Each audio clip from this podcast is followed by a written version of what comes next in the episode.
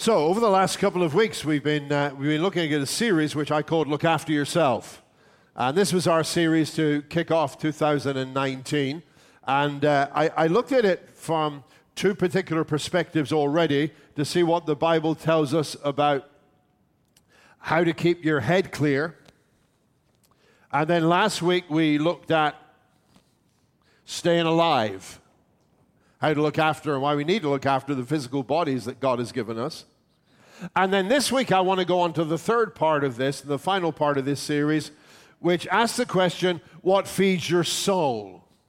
So we talked about keeping our heads clear, we talked about looking after our bodies, and then we come to the question of what feeds your soul. Now, when you come into talking about the soul, um, it, it can be like a little complicated to work out what exactly are we talking about?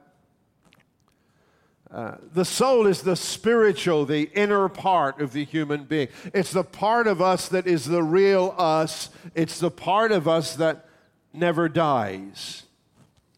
And really, the question here is what feeds the inner you? Because knowing that and focusing on that is actually going to give us a life that is fulfilling and that is purposeful. What feeds your soul? Way back in history, Greek philosophers asked the question, What feeds the soul? But somehow we've we tend to have lost sight of that in the 21st century for whatever reason, and it's almost like our attention is shifted to how much can we make? What can we drive? What can we live in? Where can we vacation? How will I retire? And those, all, those things become such a focus of life that many people are living a life they really uh, do not like, they really are not enjoying, even though there are folks who've got everything they thought would give them the satisfaction, but they found that there's still something missing because deep down inside every one of us, there is the real us, there is the soul of us that needs to be satisfied, that needs to be fed. It is so easy to fill our lives with the things that would not be mentioned in our eulogies. So easy. When the time comes, someone, you may need to rent them to find someone, but someone will perhaps stand here one day and say some kind words about me when I'm not here to hear them anymore. And the things I'd like to hear them say aren't about what I own, where I live, what I drive, even how I dress, which you can take it or leave it. The things that I'd hope they'd talk about were the things that really I'm passionate about, which is people, which is lifting people up, helping hurting people and encouraging everyone to find and to live their full potential in God. That's the things I hope that folks would remember. You know why? Because those are the things that really matter to me. And I thank God for the privilege of living for the things that really matter. And what I want to encourage you to do is for you to live for the things that really matter to you. Anne Lamott just, uh, she made this statement. She said, you are not your bank account or your ambitiousness. You're not the old clay lump with a big belly you leave behind when you die. I'm just quoting this, okay? You're not your walking collection of personality disorders. You are spirit. You are love. What feeds your soul. Or as Bob Goff puts that, if you haven't read any Bob Goff stuff, I really encourage you to do that. As, as, as Bob Goff would put it, probably, do the things that fill you with joy. Do the things that fill you with joy. What are the things in life that really fill you with joy? If we're to live this life to the full, then you know what? We need to learn how to live with a clear head. We need to take care of our physical bodies, but we need to live this life doing the things that fill us with joy. And what I want to do today is I want to share three things with you that uh, I'm going to identify as things that fill me with joy. And I want to suggest that these could be things that you might focus on as well, because the Bible makes it very clear that these things are fundamental to our lives. Do the things that fill you with joy. When I was uh, about 13 years old, I had made a commitment to Christ, was very involved with our church. We had a really good youth group. And one of the things we used to do around um, the area at that time was um, a, a, youth, a, a youth, uh, a youth meeting, a youth group get together was, was really, at that time in our circles, it was like a miniature service, really. So we had our youth group, but it was like a service, but for young people. And now and again, we'd get a youth group from another church to come in and they'd take over and they'd do it for the night and they'd lead the songs and they'd do this and that.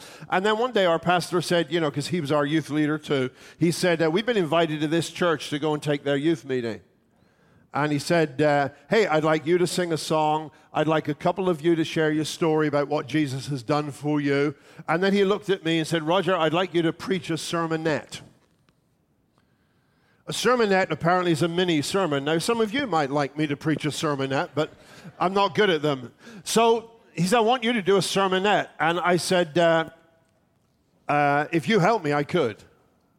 And he did. He helped me put some stuff together. And uh, I remember we went to this church and we, the, the, we, uh, we, we, did the youth meeting there for them. And I got up and I had my five minute sermonette and I got through it in two minutes. And I sat down and thought, that was a mess. I'm never going to do this again. The week later, my pastor said to me, Hey, we've been invited to go to some other church and take their youth group. I want you to do a sermonette again. So I said, Well, uh, can you help me get one? He said, Well, the last one was good. I said, I didn't think so. He said, You do the same. So I went there and I did the same thing. I don't know when, maybe it was a year after that, he got our youth group to do our Sunday service in church. He said to me, I'll tell you what we'll do with the preaching time. You take 15 minutes, I'll take 15 minutes. So now I'm preaching on a Sunday. I'm about 14 years old.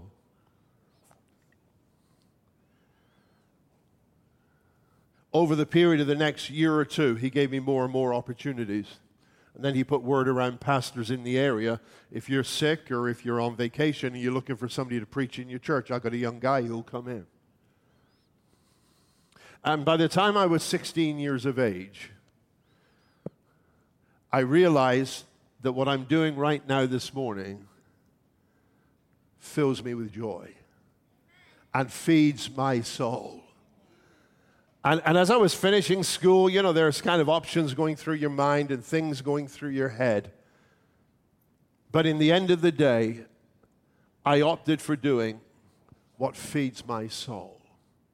And I thank God for the privilege of doing that for all these years. But we're all wired differently, we're all gifted differently. And for many of us, I'm not talking about things we'll necessarily do in church, but we do need to live our lives doing those things that fill us with joy, that feed our souls. So let me talk about a couple of things that feed my soul. I, am going, to, I'm going to tell you this. Number one, God's promises fill me with joy. God's promises fill me with joy. What feeds my soul? I'll tell you what feeds my soul. This feeds my soul. This feeds my this feeds my soul. We live in the greatest nation there is. Okay, I'll say that again. We live in the greatest nation there is.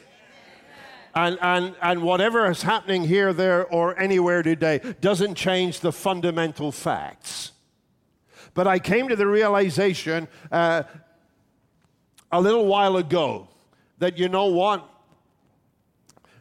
I need to listen to the news less, and I need to read this more. Seems like in the news media, everybody's got their own agenda. So you hear the stuff through the filter of what they want us to hear and how they want us to look at things.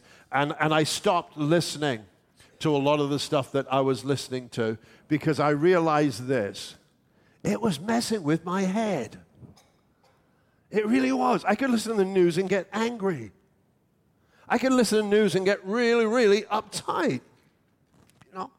And I'm not saying I've stopped it totally. Jill corrects me now and again because I talk to the television. so if the news is on, I correct the newscasters. But in the end of the day, you know something? What I really need in life more than anything else is I need to know and be reminded over and over again what God has to say, who God is, where God is. That's the stuff that really matters. And we started here as a New Year series, and I want to encourage you, you know, to make a point this year of connecting over and over again with God's promises and with what God says.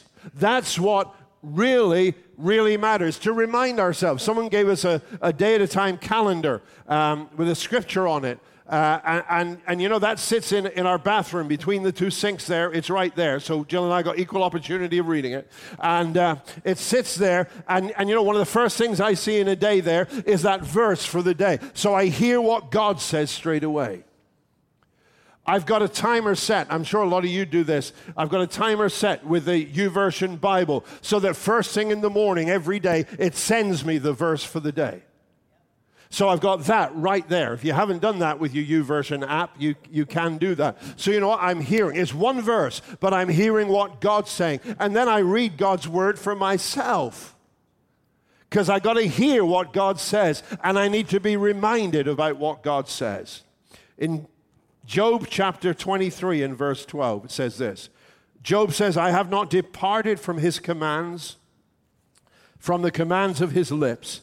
I have treasured the words of his mouth more than my daily bread. When I hear what God says, when I am reminded of God's word, you know what? It builds me up inside, it feeds my soul. When Jesus was being tempted by the, by the devil before he fully began his earthly ministry, in Matthew's Gospel, chapter 4, and verse 4, when the devil was tempting him, Jesus said, It is written, man shall not live on bread alone, but on every word that comes from the mouth of God. What feeds your soul? Every word that comes from the mouth of God. I need to hear what God says. 20 days into this year, I want to encourage you find every way you can for what God says to come across your path and to be brought into your life. In fact, Jesus said this in Matthew's Gospel, chapter 24. He said, Heaven and earth will pass away, but my words will never pass away. My words will never pass away. This will never get old. It will never get out of fashion. And I will never subscribe to the train of thought that it was written in a particular day for a particular culture. This is the eternal Word of God. So, this is God's word to you and me today. So, Paul's letter to the Romans is still God's letter to you and to me. So, John's epistle to his followers is still what God wants to say to you and me. Every word that Jesus ever uttered, you don't just interpret in, in terms of the culture that he lived in that day. Every word that Jesus uttered is absolutely 100% relevant for the culture that we live in. You know why? Because somewhere in this world, we need to establish a baseline and say, this is the line. It's not whatever works for you, whatever fancy takes you. You just go with the flow, and if you're not hurting anybody else, it's good for you, and nobody should stop you. There has to be a line somewhere. And this is it. This is the life giving line that God has drawn. God's promises fill me with joy, they feed my soul. The second thing I want to say is this God's presence fills me with joy. God's presence fills me with joy. Psalm 16 and verse 11. You will make known to me the path of life. In your presence is fullness of joy. In your right hand there are pleasures forever. In your presence is fullness of joy. God's presence fills us with joy. Now, you know, the beautiful thing about God's presence is Jesus gave us this promise. He said, I'm going to be with you always. He said, I'm never going to leave you, I'm never going to forsake you. So, the, so the fact is this Jesus is always with us. But, but then we, we encounter God in, in different ways, in different environments. And when, this morning, when I'm saying God's presence fills me with joy, I'm talking about the way in which we experience God's presence when we worship together as church family. What I'm saying is this one of the things I love most in life, I find most fulfilling, that fills, that really fulfills and satisfies the inner person is this it is being able to enjoy God's presence with God's people on a regular basis and sensing God's presence in the way we do it as we worship together corporately. There's something special about that. Are you with me there? There's something incredibly special. I, I so look forward to Sundays. I so look forward to Sundays that I, I, I don't like Saturday evenings because they're not Sunday. And Saturday nights, I've, I've, told you before, I've already committed. I, I don't go places Saturday nights. Um, I don't want to be out Saturday night. Um, I don't want to be dragging on Sunday morning. And so I keep Saturday nights pretty quiet, but that makes them long because it's not Sunday morning. Because in God's presence, I find fullness of joy. Do what feeds your soul. Did you ever go out of here thinking that was good? That's good. That's five people. That is terrific. no, you know what I mean? You, you go out of here thinking, wow, wow, right? And, I remember I said this so many times when I was a teenager, none of my family knew Christ, and none of them was in church. And, and I'd, I'd come out of church like, wow. And then I'd go home, and, and it was like, um, uh, nobody said, yeah, did you get on okay? Yeah, it was really, but they didn't want to know. They were just acknowledging you walked in the door, really. It wasn't really a question. And you couldn't explain it really anyway. It's like you got to be there and you got to experience it and you got to feel it. I can't explain it and I can't describe it, but in God's presence, my soul is fed. Do what feeds your soul. Psalm 122 in verse 1. David said this He said, When they said, Let's go to the house of God, my heart leaped for joy. It's Sunday, yay! It's raining, who cares? You go to work when it rains, you go to events when it rains, we go to church when it rains. And we get wet, but it's all good. But it's all good. My heart leaped for joy, he says, when they said, Let's go to the house of the Lord. Some of the happiest days of my life have been spent right here. They really have. Somebody said to me the other day, like, we're talking about, you know, the great problem we have of, of so many people now worshiping with us on Sundays. And, and somebody said to me, well, you know, when you look at three services we did at Christmas, you look pretty shocked by the end of three services. I said, no, no, I wasn't. I wasn't. I want to tell you this I could do 13. I don't know how you'd fit that in in the course of, you know, but I could do 13. I'll keep, I keep going. You know why? You, you, you, know why? Because I love, I love to be with God's people. I love to be worshiping the Lord. And there's no place on earth that I'd rather be than be here today. And, and that's, what I want to encourage you now, I, I got a pretty good idea. You know, there may well be some, you know, some folks who are normally with us, and you decided today wouldn't be a good day to come out, and you're watching right now on Facebook Live. And others of you that are regular with us on Facebook Live, I, I run into people all the time who will say to me, oh, I watch you on, on Sundays. Oh, I was, I've been there every Sunday. I, I want to say, if you're watching, thanks for watching. But you're only getting part of this. You're only getting part of the experience. because we only upload the preaching segment of our Sunday mornings on the Facebook Lives. For a number of reasons, there are complications in uploading our worship music. But the fact is, if you're watching online, you're not getting the benefit of the worship time with the band and the worship music. And they are fantastic. You know, they really are. They are absolutely terrific. You're not getting the benefit of that. If you're not getting the benefit of, of just interaction with other like-minded people, you don't even get to eat our bagels. My Lord. But, but the whole ex- it's the whole experience, isn't it? It's the interaction with other people. It is being able to sing God's praise with our band. It is listening to the Word of God. It's the whole thing. So, what I want to encourage you to do, I know we're almost three weeks into the year, is really, if this feeds your soul, make it a priority this year. If you're watching us on Facebook Live on a regular basis and live in the area, we'd love you to actually come and experience the full thing of our Sunday mornings here at Genesis. We'd love you to be here. In, in God's presence, in God's presence, things happen. One of the things, one of the things that I love about being in God's presence is this you're kind of relaxed, right? Because in God's presence, I don't fret because I know I belong. Romans 8 16 says, His spirit joins with our spirit to affirm that we are God's children. We're God's children. In God's presence, we belong. So we're relaxed. When I go into my house on a, on a Sunday after church, I go in, the first thing I do is I kick my shoes off. Then I go get changed.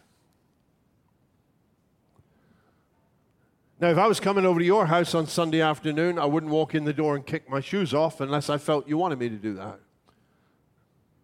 I certainly wouldn't come to your house in the things I'm dressed in in my house on a Sunday afternoon. But the fact is this I'm home. And when I'm home, I'm totally relaxed. And when I'm home, I'm totally at ease. And when I'm home, I don't have to be uh, put on airs and graces. And when I'm home, home I don't have to be on my best behavior. Well, yeah, I do. Anyway. But you get the feeling because I'm home. And one of the things I love about God's presence is this I don't come into God's presence, I don't come into worship like I'm not sure if I belong here, I'm not sure if I should be here, I'm not sure if God wants me to be here. The fact is, in God's presence, I don't fret because I know that I'm His child. And you connect with God in a special way when we do it together in this setting. I don't fret in God's presence. And then in God's presence, I get strengthened so I don't faint in God's presence. I am energized. I am supported, strengthened, built up by so many others that are around about me. So actually, I get strengthened in God's presence. In Isaiah 40 and verse 31, it says this Those who hope in the Lord will renew their strength. They will soar on wings like eagles. They will run and not be weary. They will walk and not faint. I want to tell you, some Sundays I talk to people as they come in, and they come in carrying huge burdens on their shoulders. But the reality is, what, what it says there on the screen happens for them in the course of our worship service. They rise up, they renew their strength. So when they go out of here, they were dragging coming in, but going out of here, they're rising up like eagles. They're ready to move forward. Why? Because when we're in God's presence, it fills us with joy, it feeds our souls.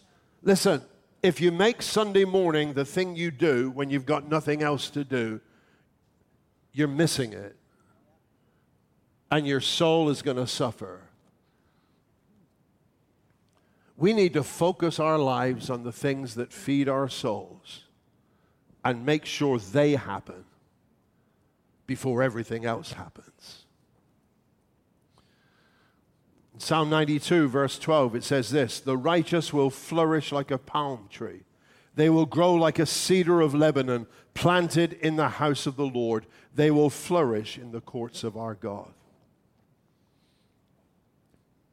Planted in the house of the Lord. Planted in the house of the Lord. People who do research into, into church um, patterns say that the average churchgoer in the United States now attends church once, uh, one Sunday out of three. It used to be twice a month, but it's kind of gone down a little. Because our lives get full of so many other things. And there's so much to do and so much to take care of and such a limited time at the weekend. But if you, if you let your focus drift from the things that feed your soul, you are going to be left with a life you're not happy with. You're going to be left feeling drained and strained and pulled in every direction. But if you focus on what feeds your soul, on being planted in the house of the Lord, you're going to find that you're going to be able to soar with the eagles planted in the house of the Lord. Like, I need this. And we all do. Do what feeds your soul. In God's presence, I'm strengthened. I don't faint. And you know, in God's presence, I don't fear. My faith is built up. Psalm 18, verse 28 says this It says, You, Lord, keep my lamp burning. That's a great statement, isn't it? Some of us would really agree with that. You, Lord, keep my lamp burning. You're the one who's keeping me going. My God turns my darkness into light. Look at this. With your help, I can advance against a troop. With my God, I can scale a wall. Amen? Some will say, with my God and a ladder, I can scale a wall. But anyway, So he's saying, God, you're the one. You're the one turns darkness into light, and, and you're the one that gives me the courage to go against and to confront the things that are really troubling me. And in God's presence, our faith is built up. So we come in sometimes on a Sunday with our problems huge and maybe God being small. And then in the course of our worship, we are reminded how big God really is. And against the bigness of God, the fact is the greatest of our worries is really minute. God's presence fills me with joy. And, and then the third thing is this God's purposes fill me with joy. Let me explain this one. Jesus came to a place once, and John's gospel tells us a story. He came to a place uh, in Samaria, and he came, and it was lunchtime. And the disciples said to Jesus, um, Where are we going to eat? And, and he said, Go get holy chicken. There's Chick fil A nearby. And, and so he, um, anyway, they, they went to get lunch. And Jesus stayed there at a well side. And, and a lot of you will know this story. There's a woman came um, to get water from the well, and nobody would normally come at the heat of the day. She came because nobody actually wanted anything to do with her, uh, so she didn't come when the regular, uh, when the other people came for their water earlier in the day. She came so she'd avoid that crowd because she was a woman with a very checkered background and was still li- living quite a colorful life. And Jesus talked to her. And Jesus said to her, You're getting water from the well, but I can give you the water that's going to satisfy you, satisfy your soul. And she at that point came to receive and acknowledge Christ as her Savior and as her Lord. And then it says this in, in verse 34 of that chapter. It says, Meanwhile, his disciples, so they'd come back now and they brought the sandwiches. His disciples urged him, Rabbi, eat something. But he said to them, I have food to eat that you know nothing about. Then his disciples said to each other, Could someone have brought him food? My food, says Jesus, is to do the will of him that sent me and to finish his work. They said, Lord, we got the lunch. Jesus said, No, I'm good. They said, So, where did he get food from? He said, No, you don't understand. He said, You know what satisfies me? You know what feeds me? What feeds me is doing the will of the one who sent me and finishing his work. That's my food. That's what satisfies me. And in Matthew's Gospel, chapter 10, when he sent his followers out to preach, here's what he said to them He said, Bring health to the sick, raise the dead, touch the untouchables, kick out the demons. You have been treated generously, so live generously. I, I want us to have a look at that. If we could keep that up there, Lynn, for a while, please. The, Jesus said, You know what? You know what feeds me? What really satisfies me? Jesus said, It's doing the will of the one who sent me. And here now in Matthew's Gospel, chapter 10, he sends his disciples out. This is what he wants them to do. And doing this is going to satisfy them. And doing these things will satisfy us too. And so Jesus said, Bring health to the sick, raise the dead, touch the untouchables, kick out demons. You have been treated generously, so live generously. And you know what? If we as individuals and if we as a church, if we do these things that Jesus sent us to do, then we are going to find they are going to be things that fill our lives with satisfaction. So Jesus said, Go and heal the sick. you know, I look at that and say, okay, Rog, so where to start? I'll tell you where to start. Good place to start is if you feel it's appropriate and if you feel it's right, if someone's sick, offer to pray with them. Is that okay? Bible says we should do that, we could do that. That's a good starting point. But you know this? Going beyond the realm of physical sickness, we live in a world that's sick. We live amongst people that are sick. And God is healing every one of us from our own degrees of sickness. And healing the sick is not just about, it is not only about those that are physically ill, we should pray for, but it's much further than that. How do we bring health to those that are sick? Maybe we love them. Actually, let's, I'm going to say that again. I'll take out the maybe. How do we bring health to those that are sick? We love them. Whenever we're sick physically, there's a reason. When people are sick in their disposition, in their mindset, there's a reason. And the Bible says this it says that love will cover a multitude of sins. We love them. God did not tell us to love people that are easy to love, He just told us to love. God didn't tell us to love the people who were good to us, He just told us to love. And when we love sick people and we see them coming to health, nothing's going to feed your soul greater than that does. Jesus said, Bring health to the sick. He said, Raise the dead. I, have seen Christians get really caught up and uptight about this. Um, you know, who've kind of gone into funeral homes and said, I need to pray, you know, for someone they knew. I need to pray for them. And what's wrong with us? We can't raise them from the dead. And, and I want to tell you this. If you look through the New Testament, Jesus raised three people from the dead in the course of his earthly ministry. Three people. Jesus did it three times. I've heard stories and I've talked to people who've been in situations where people have been raised from the dead. Not often, very rarely.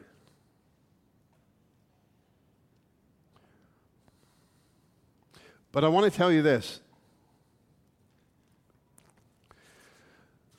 I've had people say, you know what, if, if, if we could just, ra- if, if, if we prayed, if God would just raise them from the dead, you know what, that miracle would make so many people believe. And you know, Jesus said something quite different to that. He at one point said, He said, if they won't believe what they've got in the Word already, then they won't believe even if somebody rose from the dead. I tell you what makes people believe in Jesus. I'm going to tell you what it is. It's very simple, and I've said it already today. I'm going to tell you what helps people to see Jesus. Love helps them to see Jesus. How do, how do we help people who are dead? And I'm not talking about dead, dead. I'm talking about the walking dead. You should make a TV series about that. I'm talking about the walking dead. I'm talking about people that are living but not living. I'm talking about people who are going through the motions. I'm talking about people who are not happy with their lives. I'm talking about people who can see no point in their lives. I'm talking about people who, who, have got no idea how they're ever going to move forward. And you know how we raise them from the dead? We love them and we love them and we love them and we love them. And one of the greatest miracles I've ever seen, and they're here this morning, they're all around this place this morning, is men and women who came into this place, the walking dead, the living dead. They came in here that way, but God has made them truly alive. That feeds my soul. That feeds my soul. And you know what? So much of that has come as a result of you loving people and you caring about people and them then wanting to know about your Savior and about your church as we love other people, God raises them from the dead. 2 Corinthians 1 9 says this. Paul says, We felt like we'd been. We felt like we'd been sent to death row, that it was all over for us. That's where we were, he says. But as it turned out, it was the best thing that could have happened.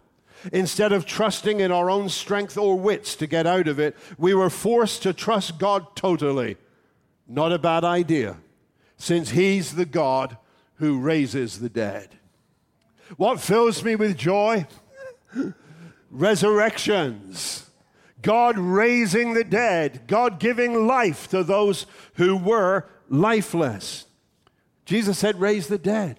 This is the will of the Father. This is what will feed your soul. He said, Touch the untouchables.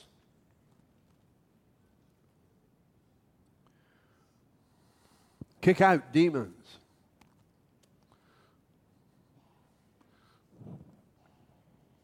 And I'm not necessarily talking there about exorcisms. I'm talking about the demons that people fight and face, often for a lifetime. And you know how you help them find freedom from their demons?